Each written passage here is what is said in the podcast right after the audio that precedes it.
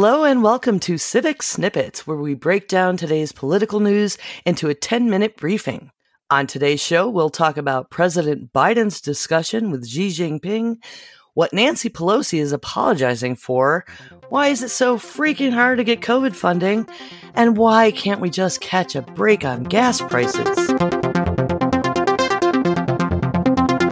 I'm your friendly neighborhood political consultant, September McCready. And I'm Sean Weiland, here with the news. China has to make a decision for themselves about where they want to stand uh, and how they want the history books to uh, look at them and view their actions. Uh, and uh, that is a decision for President Xi and the Chinese to make. That was White House Press Secretary Jen Psaki after the U.S. China call on Friday. President Biden met with China's President Xi Jinping in a nearly two hour video call. During the call, Biden described implications and consequences if China breaks sanctions or in any way provides support to Russia as it conducts attacks against Ukraine. During the call, Xi advocated for dialogue between Russia and Ukraine, as well as between the U.S. and Moscow. He warned against a, quote, Cold War mentality, end quote and also against further sanctions. The last time the two had spoken was at a virtual meeting back in November. The White House's National Security Advisor, Jake Sullivan, and other U.S. officials met with Chinese officials for seven hours in Rome on Monday, and he raised concerns about China's alignment with Russia then. Just before the invasion a few weeks ago, Xi and Putin released a joint statement saying that the China Russia relationship had, quote, no limits, end quote. It is believed that Russia asked China for military assistance before the invasion, but China is still trying to appear neutral in respect to the conflict.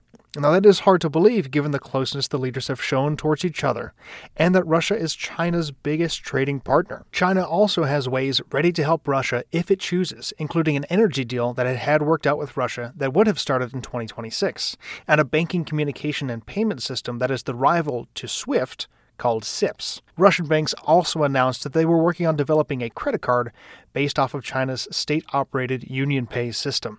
China definitely has the ability to help Russia out of a jam if it chooses to do so. Maintaining open lines of communication between the US and China is of prime importance right now, as the Kremlin has alleged that Ukraine has chemical weapons and Putin conducted practice launches of nuclear missiles in his invasion preparation. He threatened to respond to Western interference with, quote, consequences you have never seen, end quote. And if China allies with Russia during this military engagement, many see that as the start of the Third World War. I think we need all the money we can get to have the resources that we need to fight COVID.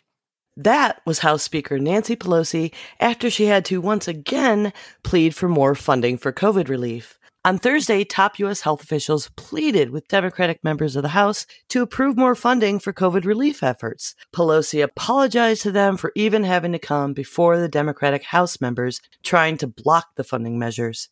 So here's what's been leading up to this. Back in February, the Biden administration requested almost $30 billion for COVID response, but most Republicans and some Democrats didn't take to the idea of spending more money on the pandemic.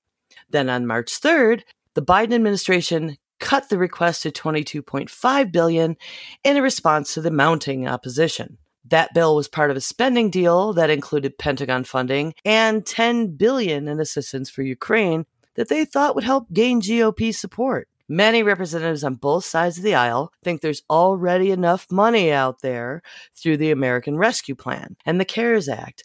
But the Department of Health and Human Services keeps warning about running out of antibody treatments within weeks, along with funding for vaccines, testing, COVID care for uninsured people, and preparation for future variants. Now, even more recently, the proposed relief funding was reduced to 15.6 billion in response to questions about how the money already provided has been spent and where the funding will be coming from for this measure.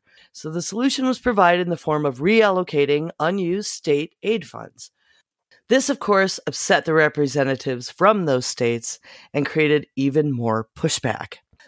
The GOP keeps saying they don't have the information they need about how it'll be spent, even though DHHS and the White House have provided that. Democrats are balking at spending money already allocated to states while also insisting on knowing how it will be paid for. Asking Republicans to pass anything on deficit spending is a no go, so we currently have an impasse that has Pelosi searching for a plan B. The House recessed on Friday without scheduling a vote on a COVID relief bill. We'll talk about fluctuating gas prices after this word from our sponsor. Batman never goes anywhere without his utility belt, right? Well, as a podcaster, you need your own utility belt.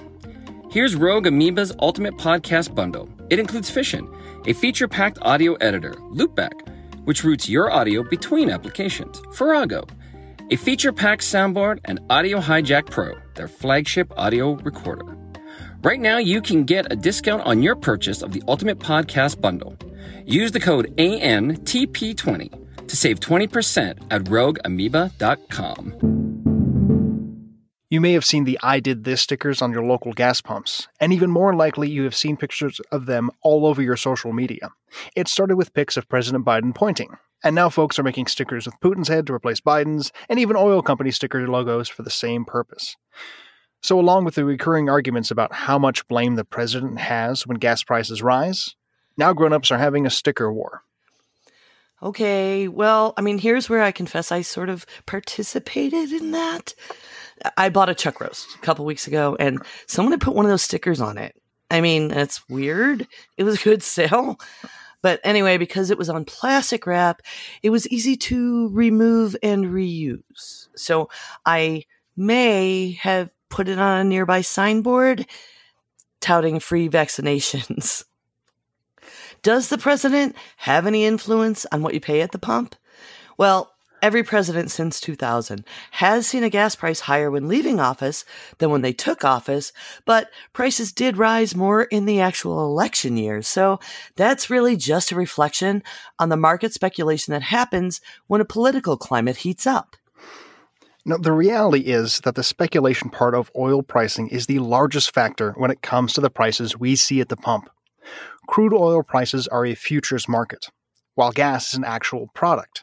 Oil prices and gas prices do rise and fall together, but when it spikes faster than it falls, that leads to a lot of arguments about who is changing the gas prices and why.